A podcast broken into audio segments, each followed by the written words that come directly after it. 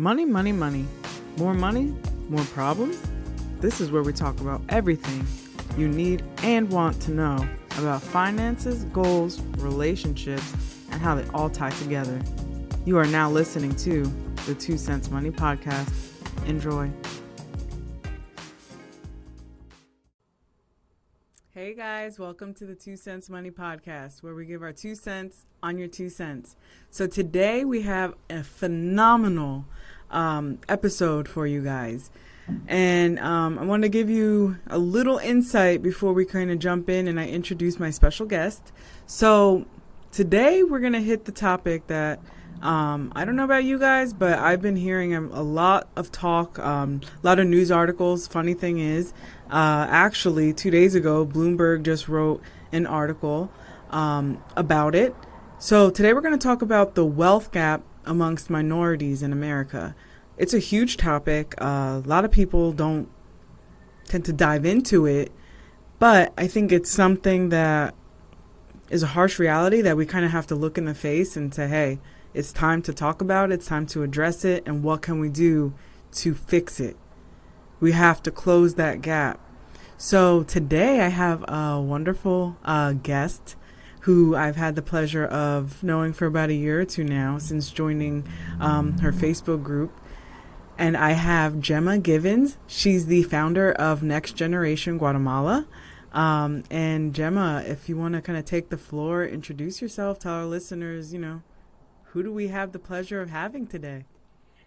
Hi, Steph, and thank you so much for having me. I'm super excited um, to get into this topic with you because just as you asked, I was talking to a friend and my roommate about um, have you, did you, so for, for context, to, to back up, I um, live in Berkeley and I work at the university here. And my roommate was a business major, and I asked him, like, was this something you covered?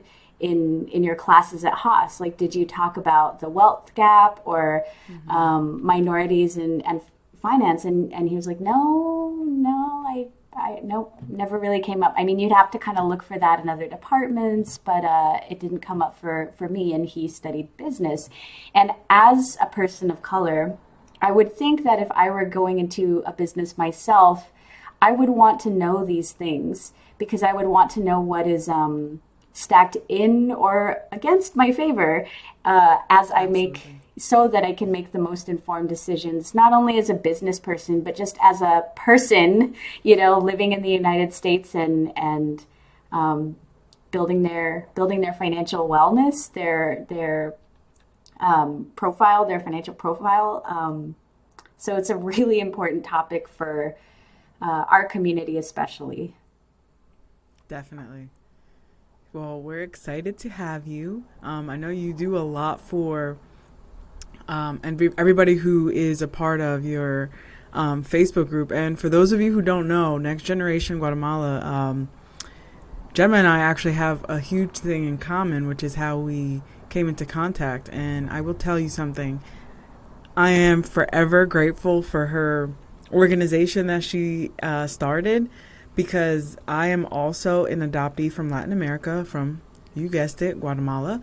And I think when you're adopted and you're trying to find some peace within yourself to try and find some uh, somebody to not just look up to but like compare yourself to and see like who do i relate to and thankfully google led me to next generation guatemala and from there it was like it was just amazing you know and i and Gemma's done a lot of great things for the adopted community and it's just it's it's amazing. So talking about finances, I think we're we're going to have a lot in common and it's going to be a great episode because uh, we have a lot of substance. We have a lot of substance to cover and um, like I said, let's just get into it. So, the minority wealth gap in America. Um, so right now we're going to focus on some facts, some numbers, some statistics, some of the hard stuff because this is this is important, right? When you want to get people's attention, you want to have a conversation starter, you always want to bring facts to the table. You know, yeah, we have opinions, yeah, we have our emotions involved, but when you look at the hardcore facts and numbers, numbers don't lie. They don't lie. They, they come from some type of reporting that, whether it's the federal government, local government, organizations that do research, take the time to dig deep and look at um, what what these numbers are, where are they coming from? So when it comes to the wealth gap, especially amongst um, you know the white community, Caucasians, Hispanics, and blacks, for example, the the gap when it comes to median wealth, and when we talk about wealth, we talk about you know do you have assets? You know, do you own a home? Do you have a savings account? Or is it all debt, for example? So the median wealth, for example, of um, for blacks under the age of 35 is just under $6,000. Now, when you switch that over and talk about the median wealth for Hispanics, same age group, um, under the age of 35, it jumps up a little bit to 11,200 when you talk about the median wealth for Ca- Caucasians in that same exact age group, it goes to 25,400. Now, mind you, those three numbers are very low overall, but you also have to think about it too. Under age 35, how much do you really have accumulated unless you've been one of the 10% of people in that age group that probably had some sort of inheritance uh, from families or, you know, you won the lotto something like that. So this is median. So this is average we're talking about. Now, this number, I will tell you, takes an alarming jump when it when we talk about that next age group of 55 and over. So when we talk about that 55 and over, so these are the people that, um, you know, are starting to think about retirement. They're starting to think about, all right, how do I get myself situated and in order. Maybe my spouse and I, all of our kids have finally moved out. Now we have a life to focus on for ourselves. We're going to retire in Florida. What are we going to do?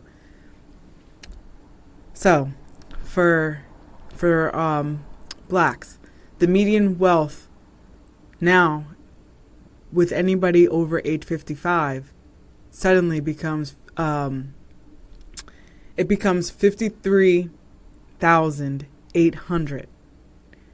So, yeah, okay, that's significantly higher than under age 35. But let's continue.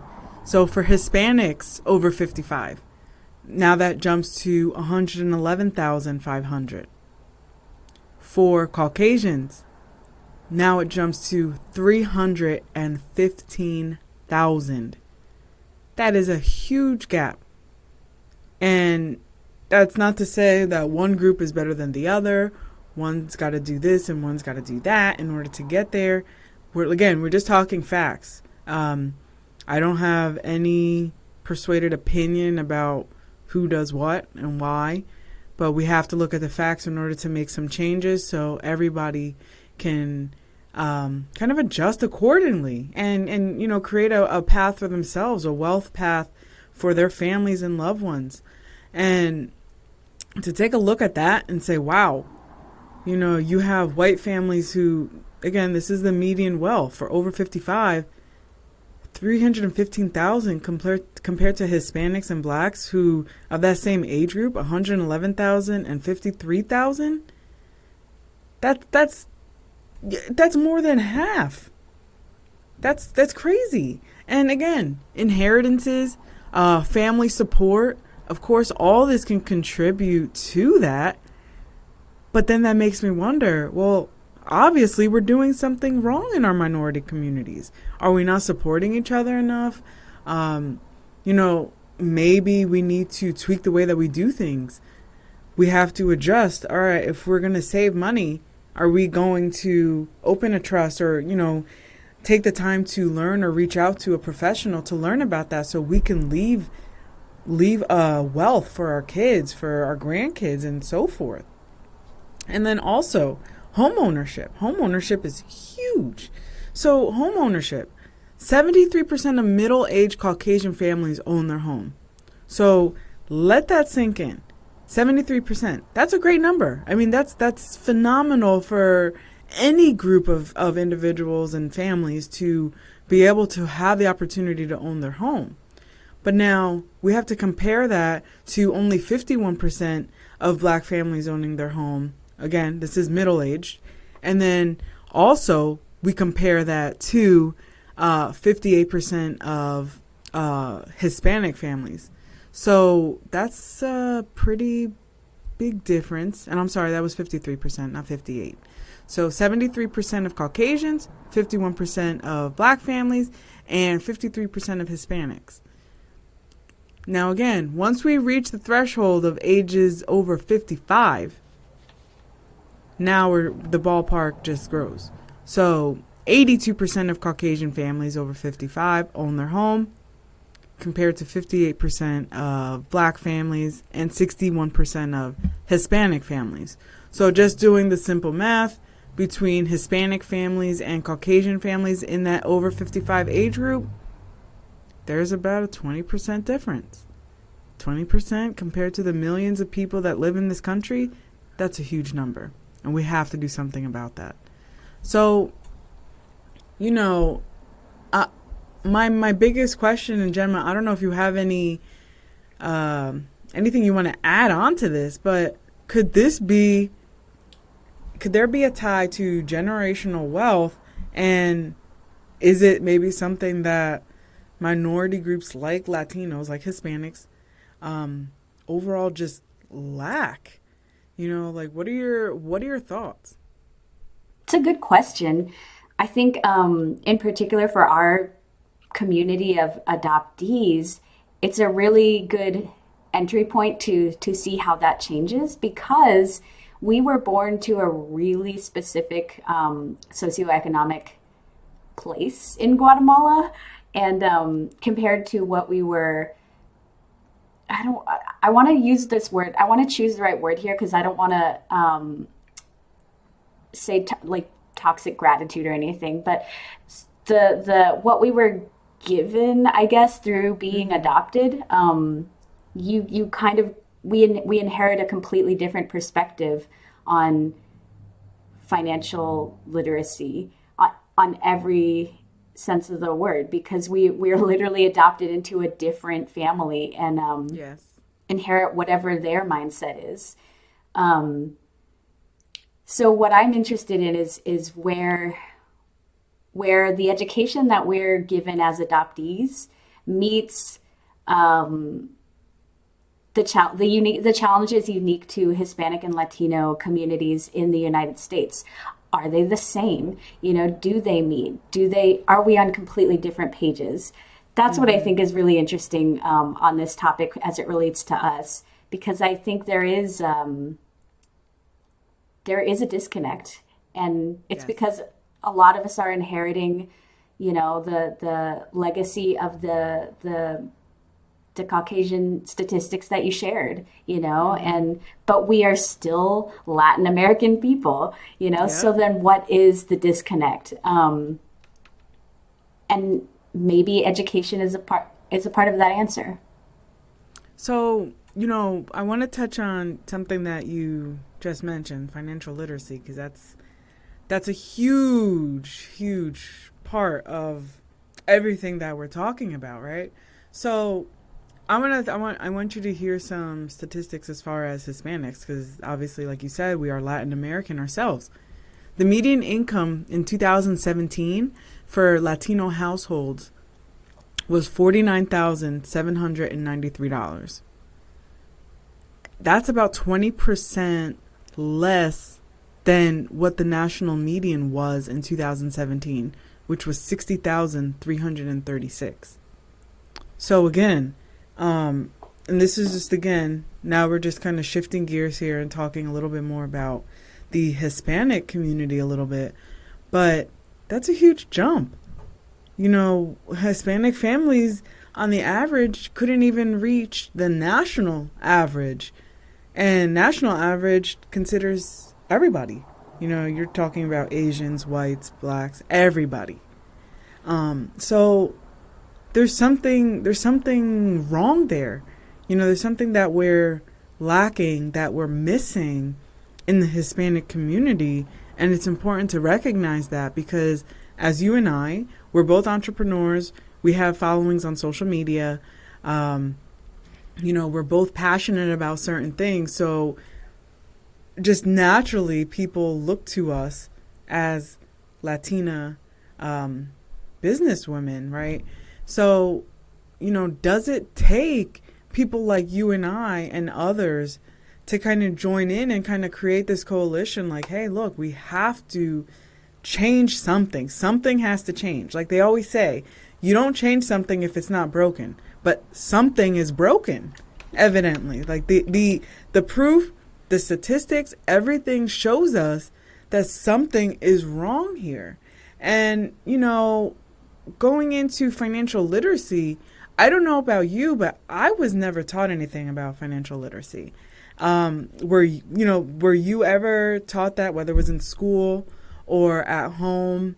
Um, like, did anybody ever talk to you about financial uh, literacy or education?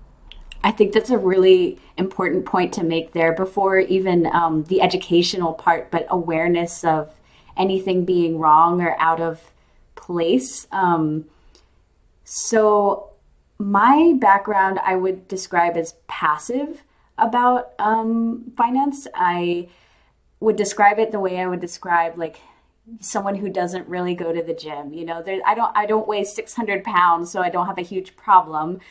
But you know, if I don't go to the gym, then you know, you don't get more fit and um, yes. feel stronger or feel better about yourself. But if you're okay with sort of the status quo, like meh, no one's dying, so meh. I, I feel like mm-hmm. that was how I would describe our um, our the mindset I grew up with around money. But the the the privilege of being able to to to be passive about money implies that we were okay.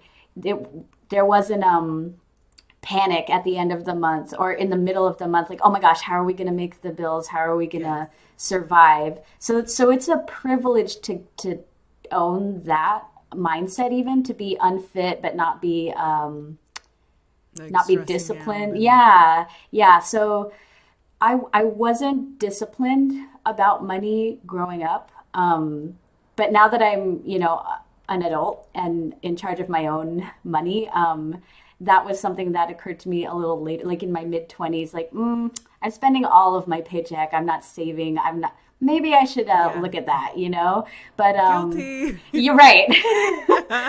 so, um, I, it's a privilege to to say I didn't have a plan for a long time, but um, I th- I think the awareness is is more of like a fire to your to your hair, you know, when. Uh, when when you do have more things to consider like let's say if i had children or if i um, mm-hmm was taking care of my family if my family required me to take care of them if they needed money from me you know there's there's a lot of social social uh, considerations to take uh, particularly with the the Latin American community in general um, that I think you know being lifted out of that and and put into a white family you know like none of my family needs me financially.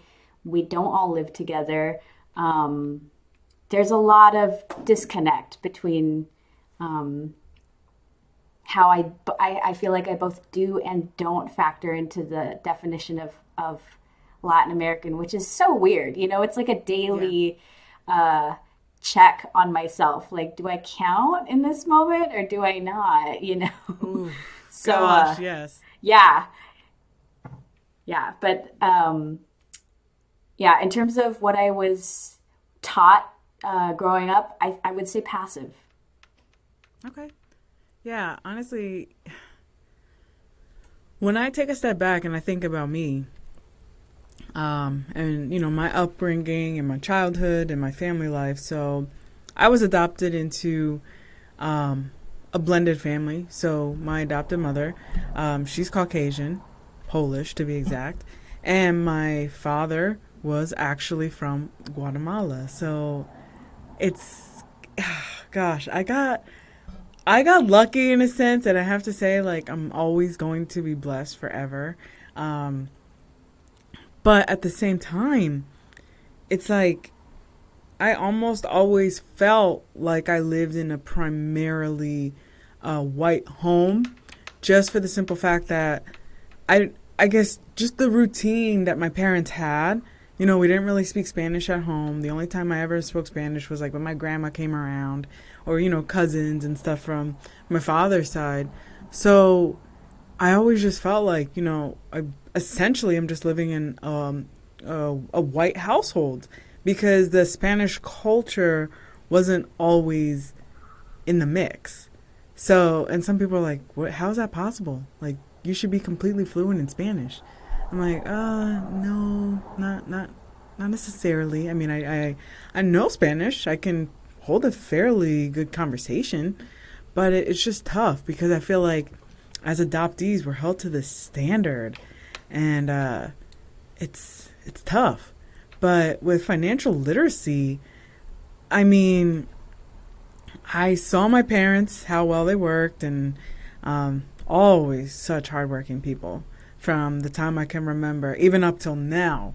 Um, you know, my mom and dad would pick extra shifts, or especially my dad work overnights. So like, I always saw the the work ethics part of the how do I say like the culture that they brought in to the house.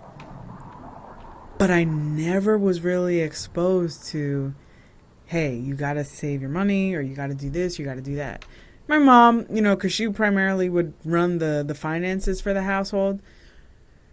She was a stickler. She's she's always a stickler. She always will be, still is to this day. You know, it's going to thrift shops, it's going to the clearance rack at the store. Um, you know, she I, am not gonna say she's cheap, but she loves to uh, kind of just not spend above yeah. her means. Yes, yeah. Yeah, like that's how she is. And I think that part trickled down to me because people all the time, even now, they'll be like, Wow, like damn girl, like where'd you find that shirt? I'm like, uh, Target's clearance rack. Yes. Ninety nine. Yes. you know, and they'll be like, the clearance rack. like, uh, yeah, if I pay over twenty dollars um on a shirt, like I'm ready to just scream, like and punch myself. Why did I do that? But that's just something that my mom just instilled in me. Like I can't. Like that's something that I'm forever grateful for. But other than that, I mean, I I got my first credit card. I think when I was like 19, and that's another problem in this mm. country, these creditors take oh advantage of us. Yes, dude. It's like they just want to send, send, send, send, send. And it's like by the time you know it, by the time you're 20, you got like 50 different credit card offers in the mail. Like, oh, Citibank wants you, Capital One. Wow, welcome to BB&T or your local credit union. It's like, whoa, let's pump the brakes. So I completely slaughtered my credit when I was in my early 20s. Um, not just with credit uh not just with credit cards student loans forget oh, yeah. the student loans student loans uh, that needs to be a hotter topic in this country than it's even discussed because it's absolutely heart-wrenching the amount of student loan debt that that people from not just our generation but younger are stuck in. And it's like we're stuck. Like it's almost like we're stuck in mud. You're trying to climb out. You can't come out. And it's like you're you're stuck in this puddle and it's like oh my gosh like i i feel like i'm drowning but then i'm i'm okay. Then they then they they pause payments for a little while so you think you're breathing again but then reality smacks you in your face again. It's like this never ending student loan crisis. And that's amongst everybody not even just minorities everybody but it's just it's sad so back to financial literacy i would say i didn't really learn about financial literacy and in school either. And that's something that I absolutely despise about our educational system. In order for kids to graduate high school, we need to teach them about personal finance. How is it okay yeah. in this country to allow our children, once they turn 18, mind you, they can't even drink alcohol legally till the age of 21, but we're allowing them to sign sign on the dotted line for a student loan as soon as they turn 18. Right. For a $50,000 loan for for the next four years. That's crazy to me. To like Now, to not know your major either. Like I don't know what I'm gonna study. I You just want to go for the experience, Right. And then four years later, you're like, oh wait, let's start this over again. But I'm like, uh, now you have a hundred thousand dollars in loans, and uh, it's not really about the experience anymore because those loans are gonna smack you in your face. I was so And ignorant. That's what happened to me too. Yeah, I was so ignorant. I don't know what I thought. I, I wasn't thinking. I, you know, my mom was helping me. You know, she got the parent loan or s- parent some grant or whatever, and I Parent plus loan. Yeah. yeah, and I um I didn't think twice about that. I just assumed like, oh, that means my mom is taking care of it. Mm-hmm. and then she's like, no, I just paid my part. Now the rest is you. And it's and you open it. I, I think I opened it for the first time or something when I graduated. And I'll never forget, Stephanie. I'll never forget the note. They're like, even if you weren't fully satisfied with your experience, you still owe us, you know, mm-hmm. X amount of money. And I was oh, like, yes. wait but i didn't even fully commit to my major until like the my last year i wasn't even super excited about that either and i i was so ignorant so i fully agree like financial education is should be a mandatory high school experience you know it's just so And I think only like six or seven states in this country actually mandate that high school seniors take a class before they oh graduate. wow no That's kidding insane.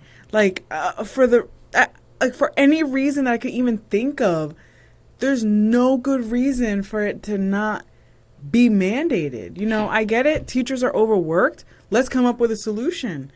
Um, I I'm creating my nonprofit to be able to teach. Right.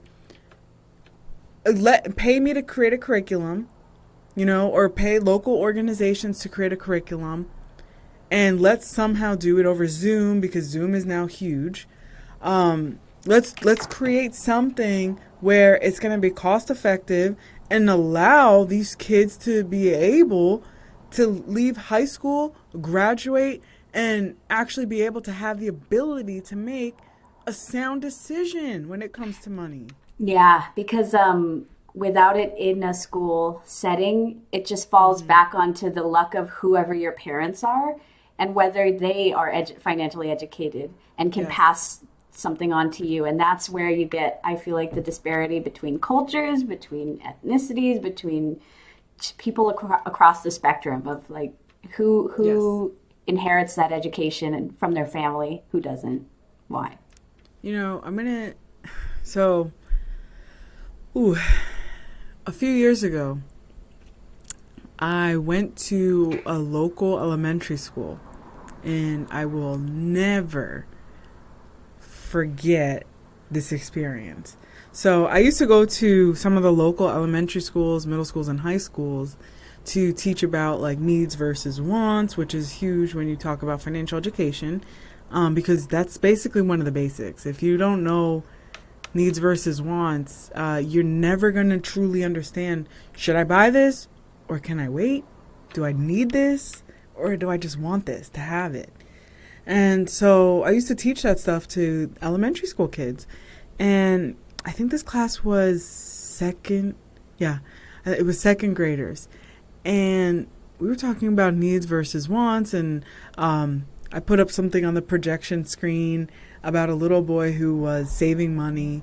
And it, it gives you like a little comedic twist to it because the little boy was like digging his money. Like he was he was digging little holes in his backyard to save his money so his dog and nobody else could find it. And it was it was a cute story. So then at the end you know we're having like a nice open discussion. The kids are asking questions and they're really engaged and I loved it.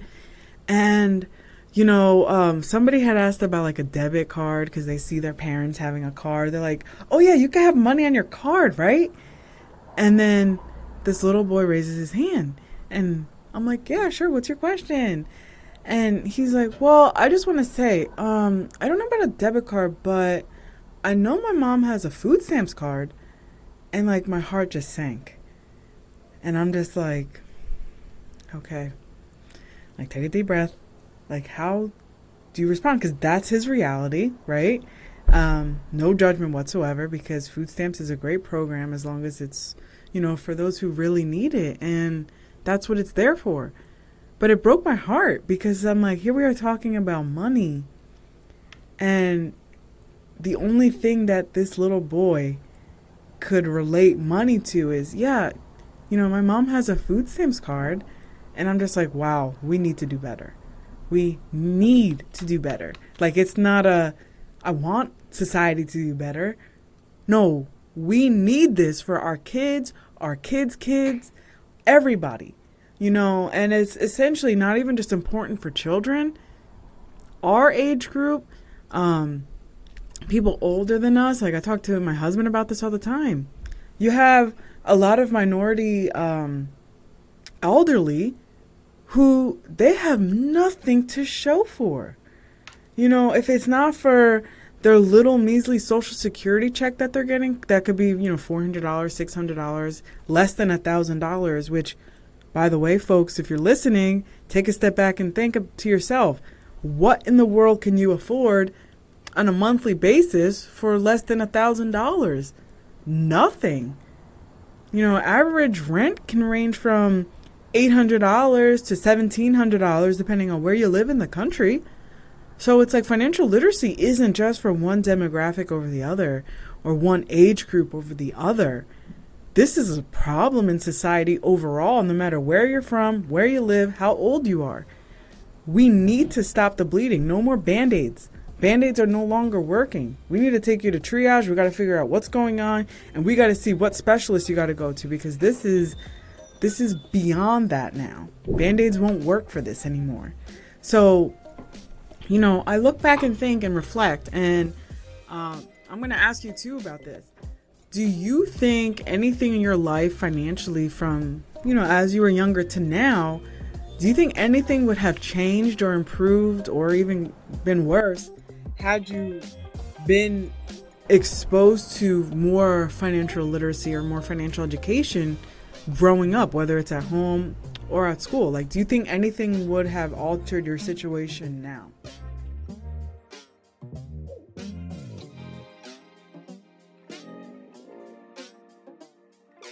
You are now listening to the Two Cents Money Podcast. Make sure to follow us on Spotify, Apple, iHeartRadio, and all major platforms so you can stay up to date with our new episodes. Subscribe to our blog at twocentsmoney.com for all of the latest updates and to get in touch with us for one on one financial coaching. Now, back to the show.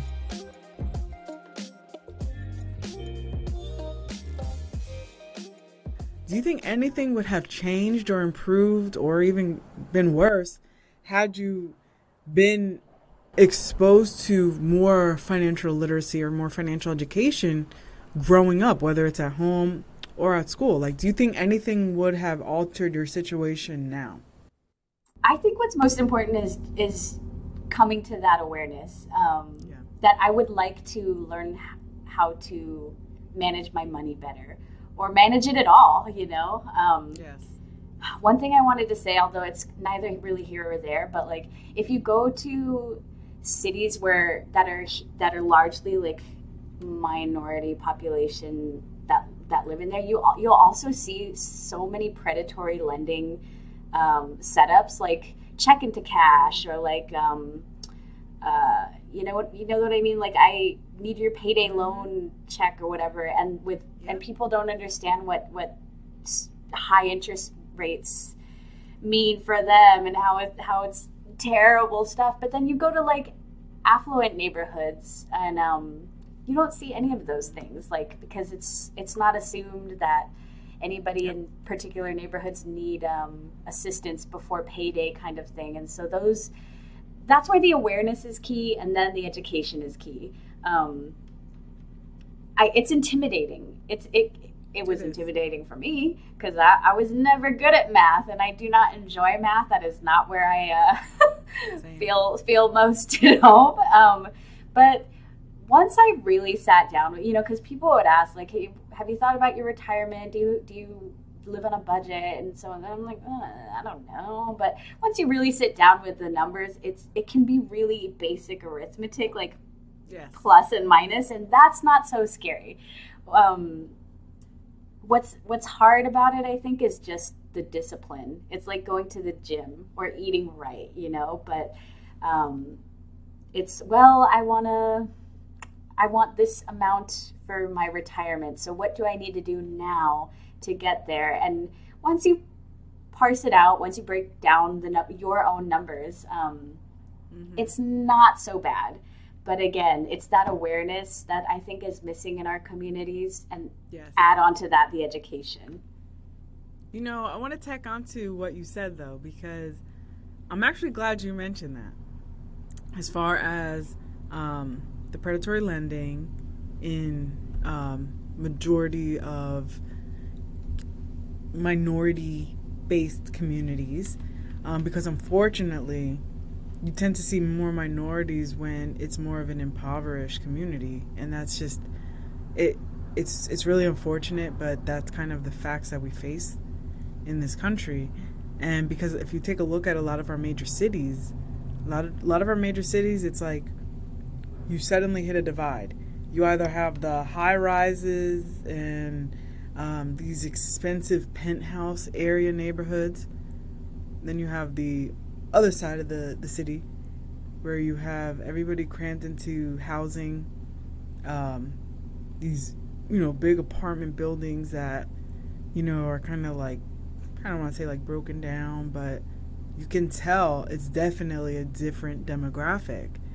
And from the food stores to the the banks that are, are around is night and day. You know, you go from having McDonald's and Burger King and Popeyes on every corner on one side, and you have the nice fancy restaurants on the other side. It's totally two different worlds, and that's not right. And when it comes to having the opportunity or fair, equal opportunity to not non-predatory loans and, and fair banking, there's a there's something called the Community Reinvestment Act, or a lot of uh, bankers and lenders know it as CRA. So it really comes into play when a financial institution, mostly banks, credit unions, I don't believe have to uh, really kind of abide by it, but banks actually have to abide by it. And what the Community Reinvestment Act does is it tells a certain bank, like Gemma Givens Bank, right, that they have to at least put a certain amount of branches in certain areas mm. so people have access to banking. And if not, you know, they can pay some penalties or whatever, but some of those some of those laws, I would say, or um, just different things from the federal government do exist, but I don't think they're enough because there's still so many underserved uh, people, groups of people, and by underserved I mean there could be uh, there could be financial institutions in their area, so banks or whatever, but they're not they're not going into those banks, and we have to find out why. Is, are they having a hard time trusting a specific brick and mortar institution? You know, have you had bad experiences as a minority? You know, maybe you keep getting rejected for loans, and you're like, you know what? I don't know what's going on. Are they being discriminatory, or are they just, you know, their their standards are just too high that I feel like I'm never going to get approved there, so why am I going to even put my paycheck there? Hmm. Or is it just misinformation all the way around? You know, because like you said, everywhere you go, on every corner, you go to one of these cities, and that's my minority um, centric, minority based. All you see is cash your check here. You know, um, you the, all the payday loans. Um, ah, what was another one? I saw. I was in another city a few weeks ago, and I'm like, oh, there we go. Um, like pawn shops. Pawn shops is huge. You know, hey, yeah, give me give me your gold or give me your necklace, and I'll I'll give you some money for it, which is in in no way, shape, or form anything close to what it's worth. But it's like a lot of these these companies try and find any way to incentivize. Hey, let, let me give you some money, and it's like yeah, but you, you're either I'm either giving you a, a necklace that you're only going to give me like 20% of what it's worth, or I'm going to get a loan through you, and my loan rate is going to be 35%. Right. Which the average Joe Schmo is getting a loan for what, maybe 10% if it's a personal loan. That that's a loan shark. That's that's insane. But it's like that's the options that are that are made available. So I feel like it's a trust thing too because a lot of us minorities just don't trust the system, but something has to change. And again, I think that has to be um, more of an educational piece because we have to educate everybody that hey, yeah, you can use a bank, but here's how to make your banking relationship work for you. Don't let them sell you everything. Don't let them pull your credit every time you walk through the door. That's only going to make it worse. So, you know, now that I actually mentioned credit, accessi- accessibility to credit and loans. Um, as a minority, have you ever faced any challenges? Have you maybe heard of others um, that you may personally know that have faced any any challenges or anything when it comes to that? What kind of challenges? Like uh, ability to open a credit card, or yeah, it could be um, that. Um, and it doesn't even have to be challenges. It could be anything really.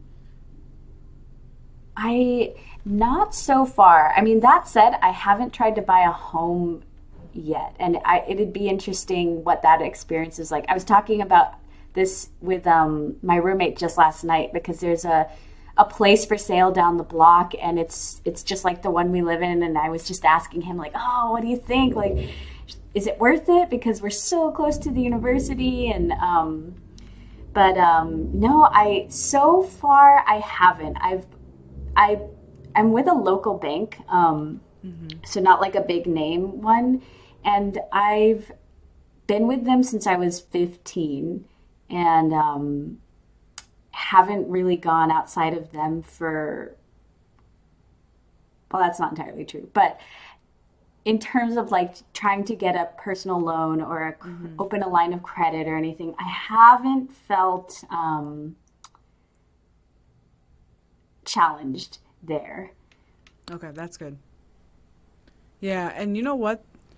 What I've noticed, and especially like in my banking career too, is that when you tend to stick to community banks and community credit unions, their structure and their guidelines are so much more simpler and uh, so much more like user friendly, I guess you could say, um, than the big national banks that you see in like every corner of the state.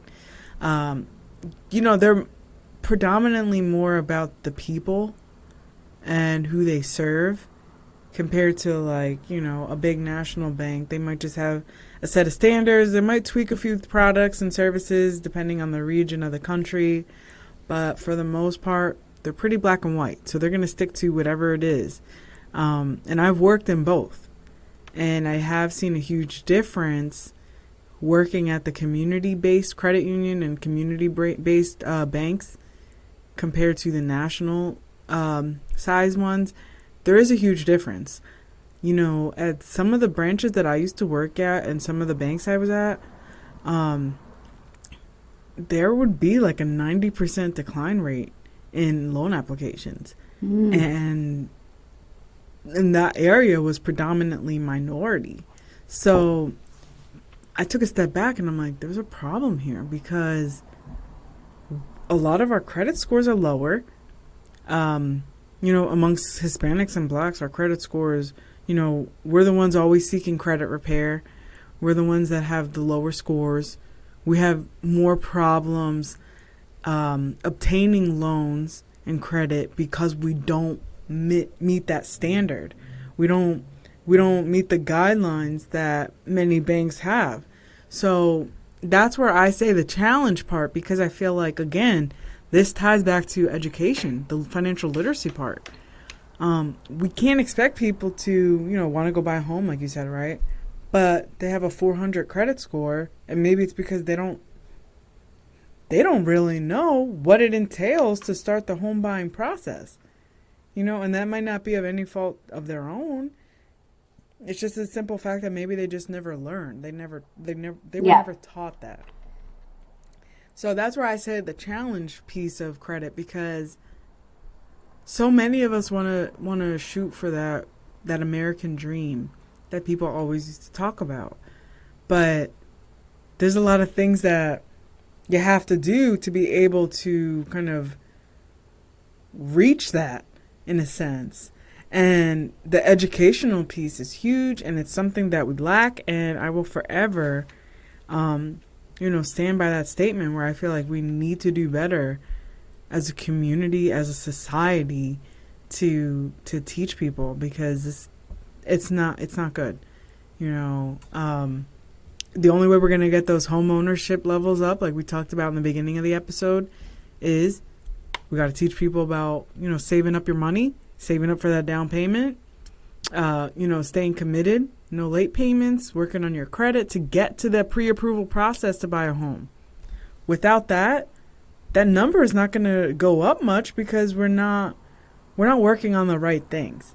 And I feel like this is this is a good starting point to talk to anybody that we know because that's the only way. Word of mouth will always be the best way to communicate things because there's so much different type of information out there. But it's always like you do I trust it? You know, is this source something that I can go by? And what better way than to hear it from people that you truly trust and, and, and know yourself.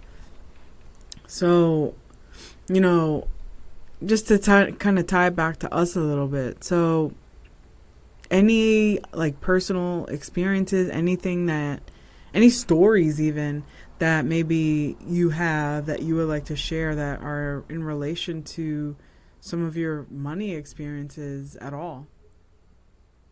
I think a part of the awareness part because um, you don't we can't start the education before there's awareness but i think maybe i was passive or maybe my family was passive um, because there was a mindset that it's not something we worry about because like financial literacy or all that know-how or whatever is for the rich people or for people who make a lot of money and need to manage it and stuff like that and mm-hmm. I, I think my takeaway would be that um, re- whether you make $10000 a year or $110000 a year it's still worth having that educational piece about how to manage what you do make what what um whatever you do bring in and and align them with the goals you have for your life, you know, whether they're the, the big long one like retirement or home ownership or asset building and all that,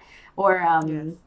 Or just I would really like to save up to backpack through Europe. I don't know, you know. Um, I think that's probably something I, that helped me um, want to learn how to to manage my own money just at all, mm-hmm. not not even better, just at all. Um, because I I have goals, right? I, I would like to take that trip or buy that thing or um, yes, retirement too. um, but uh, how much it tied to me knowing my own numbers and what they were or were not doing for me because of me, you know, um, yes. was that yep. check going out the door because I wasn't keeping an eye on it or at, or putting it to work in different places or um, yes yes it was for quite a while um, I, I think that would be how I would uh, if I were trying to inspire someone to to be excited about their their money which is could be a boring topic or something an intimidating topic it's like well what do you want for your life? Like what what are your what are you excited about for your future you know? Or like let's like maybe i want a lavish wedding. That's great. How would you like to get there? You know what what's your path to get to that um, place kind of thing. That is really what turned it around for me. Whereas before i was I, you know like the person who doesn't go to the gym right? Like i was i was fine you know like wasn't really complaining. But at the same time you know if i thought about my longer term goal like mm-hmm. nothing was in place to help me get there. And um, so that is what really sparked the interest for me. Um, again, whether I was making ten thousand dollars or a hundred ten thousand dollars, it's it wasn't even about that. It was not about. Um, it only matters if your number is a certain one or anything like that. But it's like just what is what is your life look like? What are your goals for it, short term and long term? and then just bring the numbers into you know into order uh, to get you there. That is how I got excited about this topic. cool. Yeah, honestly, I hear so many people say that it's intimidating because it is at first, you know, but I think once we realize how how much we deal with money, you know, if you're getting a paycheck in some way, shape, or form, if you're getting any type of income, if you're buying anything, spending, you have a relationship with money. The only thing that may be intimidating me, that may be putting that that wedge in between you and knowing the truth about your finances is really I think the fear of the unknown or the known. You know, maybe you realize like yeah, I don't want to take a look at my uh, bank statement that just came in today because I right. know I spent a lot of money, probably on things that I didn't really need, and um, I just don't want to face reality. So I'm right. just gonna shred it. I'm gonna chuck it. That's real. And, That's so real. Yeah, and I've lived it. So like you know, personally, me like I know I I would see some of my statements come in, and I'm like yeah, let's not let's not open that one. Um, we're just gonna I'm gonna cut it up, throw it out, shred it, wherever. I just don't want to see it. And that's essentially too like the the best way to relate to that and and try and make it more relatable is like somebody who's trying to lose weight and you keep sneaking in like the chips and the candy and the sodas and you know that it's bad for you, right? But you're like, that's okay. You might you might do it upstairs in your room. You might have a bag of chips in there just waiting for you. You might have had a really good day too. You know, eating a, a lean cuisine or having some good food. And then it's like you think you you try and you try and make it okay in your mind by telling yourself something. You're selling yourself on a concept that maybe just doesn't really work for you. You know, essentially, you're eating that bag of chips in your room with the closed door, and you're like, well, nobody will really know, right? Because my door's closed, I'm at home. Maybe my hub- husband's not home or my wife's not home. The kids aren't home. Nobody knows. Nobody's watching. Whatever. But then you step on the scale the next day and nothing that did nothing for you. You might have gained a pound, might have stayed the same, but you didn't see the results because guess what? You're you're you're not letting reality sink in. And I feel like a lot of us tend to kind of uh maybe like lie to ourselves a little bit or kind of tell ourselves uh a story and we're like trying so hard to believe it because the reality of it is just is is just too brutal to kind of mm. uh swallow. Yeah. And it's like oh, I feel like that that does a lot of damage at the same time. That takes a lot of mental and emotional energy to to keep up with. And the plan, you know, let's I mean, if you start with just a budget, it's sort of permission like you're allows you to have that indulgent because all right, all right, all right, all right, all right. Here's my number, whether it's on the scale or whether it's what I'm taking in at the end of the month um, here's my number. I really, really do want that chips in the. Um, well, for me, the the thing that I just blow up my budget on is um, takeout. I do I do not like to cook. You know, I that's the one area that just explodes on my budget. But like once I've okay, here's my number. Here's what I want it to do for you know retirement for um, that trip I want to take later this year. God willing. But um, and here's my bills and blah blah blah. And so what's left at the end of that? Um, oh, okay, okay. So if I divide that by 31 days, that gives me so much to spend on takeout. So one you, the the plan is is in, mm. intended to take remove that stress because um, then I can eat the the takeout without guilt because it's like, all right, I did the, and it wasn't even that hard of work. It was basic math. It was addition and subtraction. And, um, at the end of that was a number and maybe i don't like that number maybe it's only five bucks or something to to every day or something to yeah. to spend on my my meal but dang it if, if that's my number i'm gonna go hard on my five bucks and love that sandwich or whatever i get for it um so yeah i feel that's it though awesome.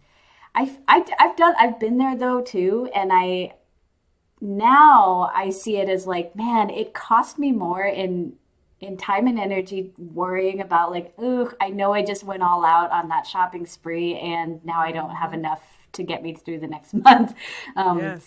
But even just the the basic budget is is um, addition, subtraction, and then what you have at the end is like that's what what you can indulge with. Yeah. And um, yep.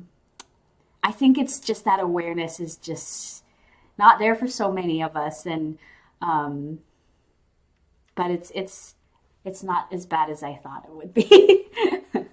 Once you kind of bite into it, and yeah, you kind of like just you're like, all right, you know what?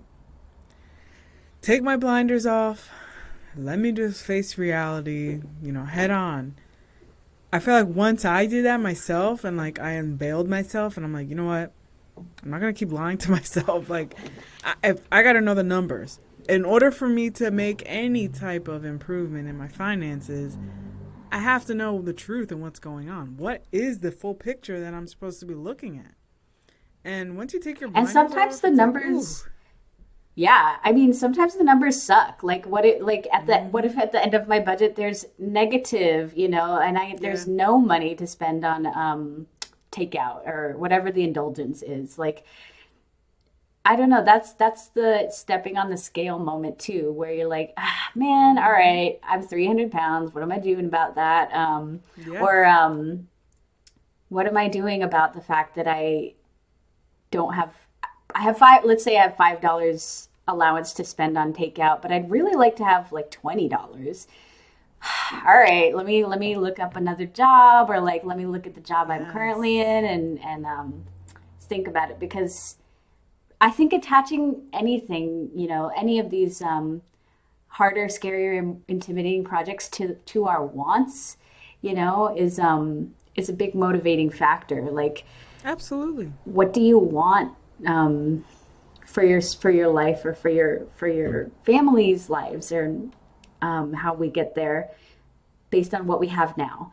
And are you cool with what you have now, or is it wow, I, when once you really look at the numbers, I'd like to earn more or bring more into the equation. Like, how are we doing yeah. that? Um, but again, yeah, tying it to the wants, like, or what motivated what my motivating factors were, at least, were tying it to. Well, how do I get to that trip, or how do I, you know, buy that? exactly. that?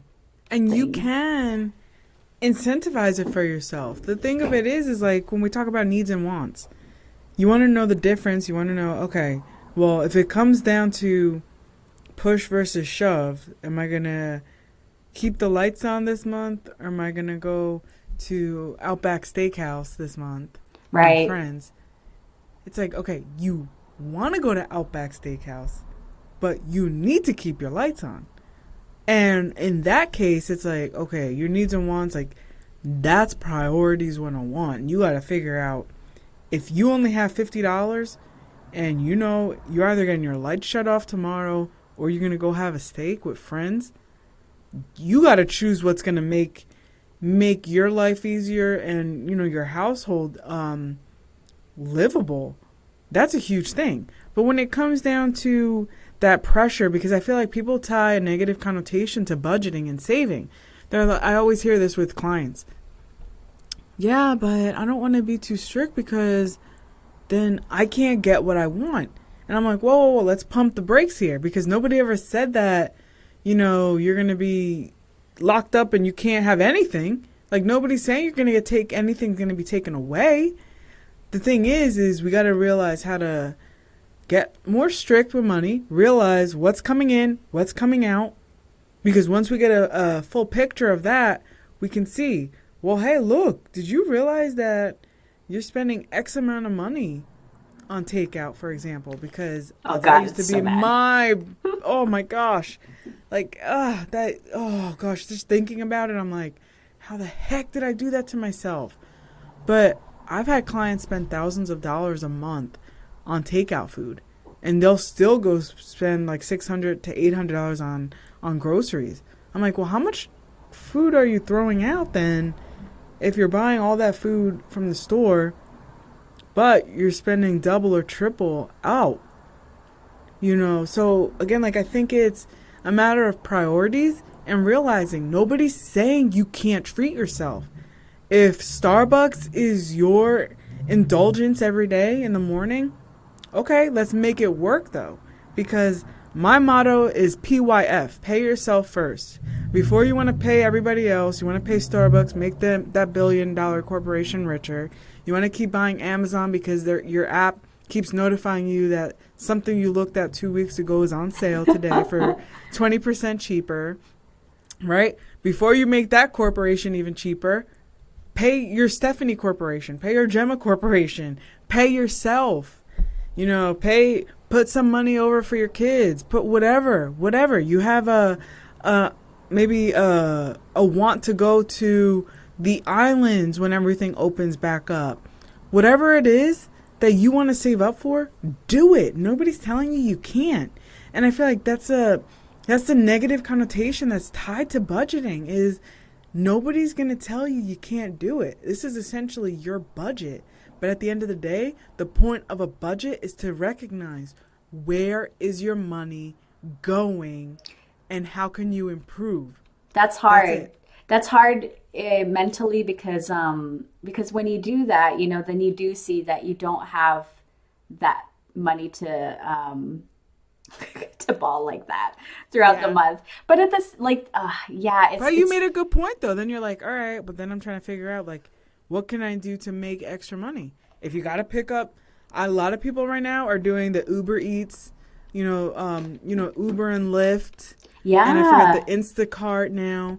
Like, hey, if you got to do that for just say like an hour or two a day when you get home from your nine to five or your other job, just to say, okay, like I, I just, I want to give myself a little bit more breather room in my finances because I want to go to Mexico next year. right, Okay, right. Make it work for you. Yeah, no, the the yeah, the budget is uh, I I it's it should be an inspirational tool. It's like, all right, this this is what realistically is I have to play with here in the life that I've created myself. Um, when I was paying off my student loan, and I I looked at my numbers, I um because I was going hard on it. I wanted to go harder though because I was like, the rate I'm going now, it'll take me a year to pay off, but I'd really like to cut that in half. So I got um, a job at a taqueria, like a part-time job at a taqueria that I worked after my um, full-time job, and that brought in not that much, but it still helped, and it helped me um, pay off the student loan faster. So um, There you go. Wow. Wouldn't have known how to do that and I would never have done it had I not sat with my own numbers and just been like, okay, fine, let's look like what's what's really there on the paper at the end of the day. It's not 30 like 500k like I'm spending like I have, but no. Um, these are the numbers I have. Here's what I want them to do for me. I want them to get this loan off my back. Um, yes, I can do it with what I have now and this is how long it would take me. I'd love to bust it out faster. So um yeah, I mean it's it was an inspirational tool once I, you know, stopped fearing it, I guess. Um cuz you, you know, um it is scary. yeah, and and maybe you want your numbers to be higher, but um then that's just a kick in the pants to be like, all right, let me open up the job boards and see what's what's out there for my skill set at this time. COVID's a weird time, but like in in general, you know, Yeah. um, if I don't like the numbers I'm on the paper at the end of the month, you know, Use that as the motivation and be like, hey, Yeah. you know what? Um, I'm not happy with what I'm looking at, but you also need to know the reality of what you're looking at. Right. Because if you don't know, you will never know. And it'll just keep putting you into this cycle where you're just like, oh, like I'm I'm stuck in a pile of mud again. I can't Right. get out. Yes. It's like quicksand where you're trying to reach, reach, reach, and you can't get out. You just keep sinking more. But when you take a when you take a look at it and you're like, hey, maybe it makes you upset for 30 seconds looking at it, like, ooh, that's where I'm at. Yikes! Like I thought I was gonna be a little bit better off than that. But that's okay. Let that be the the fire under your butt, and say, mm, we're gonna turn this car in the right direction Yeah. yeah. and uh, we're gonna make this work. Yeah. And you know your your story, um, picking up an extra job just to kind of pay off your student loans and ignite that fire under you. Like, hey, I want to cut these student loans out of my life. Like now, I want to get this out the way. That story in itself is a story that people like you and I need to hear more because it's possible. And you may have just given somebody the, the hope and inspiration that's listening to say, yeah, you know what? I'm going to open up that statement tomorrow. I got to take a look at what my reality is. And if I got to pick up a waitressing job, bartending job, you know, go drive Uber for an hour at mm-hmm. nighttime just to make a little bit of extra pocket change to put towards my car or whatever, my savings, anything, then that's what I'm going to do. But your story right there is the reason why I enjoy doing podcasts because people need to hear real life stories. That's the only way that most humans take in information. They're like, okay, well, if this is relatable to me and I feel like it's within my reach, then I feel more comfortable. I let my guard down and I'm like, hey, okay, this is possible for me. And you know, um, you know when I finished paying that loan too, April 2020, when COVID uh, Wow. was like a month in. So um, by April 1st, 2020, I was completely debt free. And um, it couldn't have been a better blessing for me because awesome. I work in events. And um, if you can imagine, like our event schedule went from packed, you know, university events to just nothing. And um, there, there really was a moment of like, am I gonna be homeless because there are no events to plan because the pandemic is raging? Um, but uh, I was debt free, so I didn't have anything to worry about except just saving for a rainy day, you know. Um, so so the the the the concept of the budget became like an invitation to to dream, you know, or to like plan my next steps. And and my dream was you know fairly small. It was just um pay off that student loan you know? But once it's gone it's like what do you want next? You know like retirement kind of is its own thing but like i don't know um just an example but like if i were if i were to planning to have a family or something like i would like to Yeah. raise a college fund for that child or something like that. It's the tool is meant to inspire like want more for you or not want but like um, dream more for your own life you know? And then the budget is just a tool to help you get there just for example one of the tools um, in the plan to help you get there.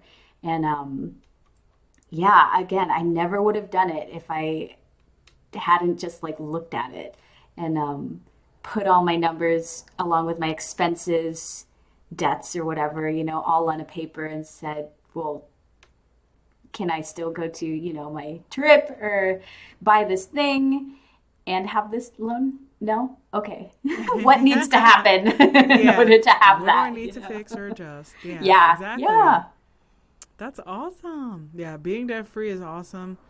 Um, I recently became completely debt free. And it's like a weight is lifted off your shoulders. It's like, oh my gosh, like I feel so much better waking up and you know, you get to keep more of your money uh every month and I'm just like, oh, no, that loan's not that loan payment's not coming out on the 15th. I don't know it anymore. Like Right? it's done. yeah So it's such a good feeling, and um, I just hope and pray that more people out there get that that fire under them and say, "Hey, you know what? I want to follow their lead, and I want to be I want to become debt free and work my way towards it." And the only way to do that is to take a look at your numbers and take a look at your budget. That's really what it is. Yeah, and just brainstorm. Like allow. I I imagine like if for for people who are really hustling, um, it's it's probably not a given to just sit down and be like, damn, I want this, I want that, I want to go here, I want to do that. But allow your, whatever your current financial situation is, allow yourself that freedom to, to create that, that list or brainstorm and just be inspired by life in general. Be like, I'd love to go to wherever, um, or I'd love to whatever. And, um, and let that be the guide, you know, because you can you can do that from whatever whatever place you're at. It's it Absolutely. just requires a plan.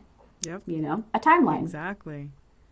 So this has been really um this has been a really awesome episode and I'm so glad that you uh, joined us today because you've brought you've brought so much perspective to this topic and I completely appreciate you joining us. Now, if listeners, anybody listening, anybody, um, you know, that wants to say, hey, you know what? Like, I want to learn more about what Gemma does, or I want to ask her some questions about, you know, how she became debt free, and they listen to your story. You know, where can they reach you at? Any social media handles? Um, what's your website? Anything? Yeah, for me uh, as an individual, I'm on Twitter at Gemma Givens, my just my name. And um, if you want to learn more about the Guatemalan adoptee community, we are at Next Gen Guate on all social media. Awesome. All right. Well, thank you so much. Um, for those listening, uh, stay tuned to some great topics we have coming up for the rest of the month of April uh, for Financial Literacy Month. And uh, I hope you guys enjoyed this special on minorities and money. We have a lot to uh, think about and discuss as a society moving forward. You know, having some realization about these statistics that are factual, you know, out there. So definitely let that sink in. Let all this information sink in. Pass it along to a friend or family member because it's the only way that we're going to move the dial on minorities closing in on that wealth gap. It's the only way that we're going to move forward. Share the information with people you know and inspire one another and support each other because when we do that, we can then take steps forward. So, thanks again for listening in, everybody.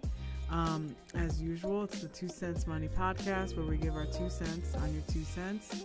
Stay tuned for the next few episodes. I promise you won't want to miss them. And thank you again for your support. And if you can please like and share this episode, you'll be supporting me. All right. Thanks again. And I'll talk to you next time.